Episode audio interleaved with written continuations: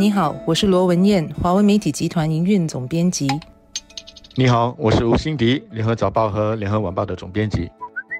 我们今天将谈武汉肺炎在过去几天的新的进展。首先是在经济方面，武汉肺炎影响了新加坡的经济。我们知道，副总理兼财长王瑞杰将在2月18日，也就是大概2个星期后，公布新财年的预算案。他到时将重点宣布帮助受影响的企业和员工的措施。而王瑞杰在刚过去的周末也提前透露了一些主要的措施。他指出，交通业和旅游业将首当其冲受到疫情的冲击，一些相关的行业也势必受影响。政府会根据个别行业的情况推出相应的援助配套，政府会协助企业解决临时流动资金短缺的问题，让他们在这段时间能够留住员工，并继续为员工提供培训，包括协助企业承担部分的薪水开销。对于受到疫情打击而盈利收入受影响的企业而言，雇主势必会考虑到是否要裁员，所以政府在这个时候推出这样的援助配套，相信会对企业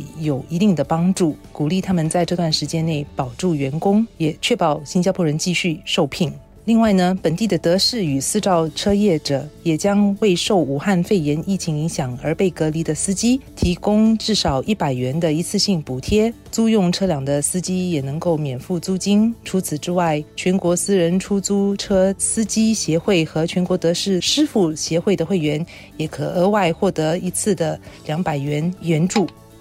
除了交通和旅游业之外，一些餐饮业其实也受到了打击。一些很依赖中国游客作为他们客源的公司，这个时候可以看到他们的营业额急剧的下滑，资金周转立刻就出现了问题。所以副总理预先的让大家知道说，在来临的这个预算案会有一些短期的措施来帮助他们，我想对雇主对雇员来说都应该是一个很好的定心丸。但是除了短期的影响之外，中长期的这个经济影响，我想我们也需要关注。2003年沙士疫情的时候，中国的经济对全球的经济来说影响是有，但是它的规模跟今天来相比较的话是相差了几倍。中国的经济发展步伐肯定会受到这一次的疫情的影响而缓慢下来，它因此给全球经济所带来的这个打击也相对来说会更加的显著。我想政府一定会在密切的关注这个趋势，那么拟好相应的措施。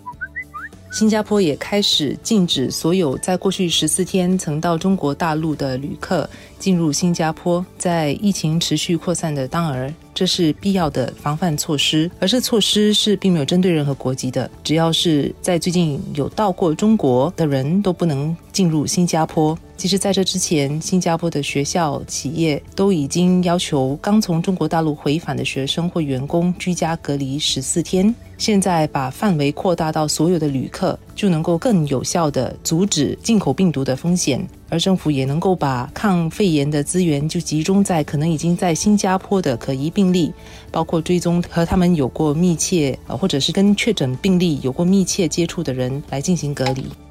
李显龙总理在星期六的新春晚宴上，他在讲话的时候也提醒国人，我们现在面对的是一个公共卫生的问题，不是一个国家和种族之间的问题。所以一些国家所出现的那种排华恐华的这种情绪是不理智也不合逻辑的。那么我就注意到在一些社交媒体上有人就说，我们的这个最新的举措和不应该有排华情绪，这两者是有矛盾的。我自己却有不同的看法，我认为我们有了这个最新的举措，反而是有助阻止新加坡产生这种排华或者是恐华的情绪。怎么说呢？随着中国的确诊人数和它的这个死亡病例过去几天一直在创单日的新高，那么中国之外的国家对疫情的传染肯定是有顾虑的。但是如果我们限制了从中国入境的这些外国旅客进入新加坡之后，那么我们现在在街上或者是在公众场合所接触到的那些带着中国口音的人的时候，心里就不必有那种顾虑了，因为我们可以相当肯定的知道，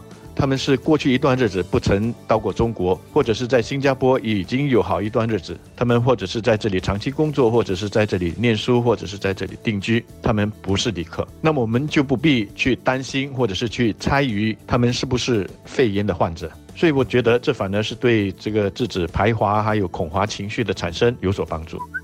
另一个进展呢，是世界卫生组织宣布武汉肺炎疫情是构成国际关注的突发公共卫生事件。我们可能还记得，就是在上个星期，当被问起时呢，世界卫生组织因为成员意见分歧，而并没有把武汉肺炎列为是国际关注的突发事件，他也为此遭受到一些批评。结果不到一个星期，他就改变了决定，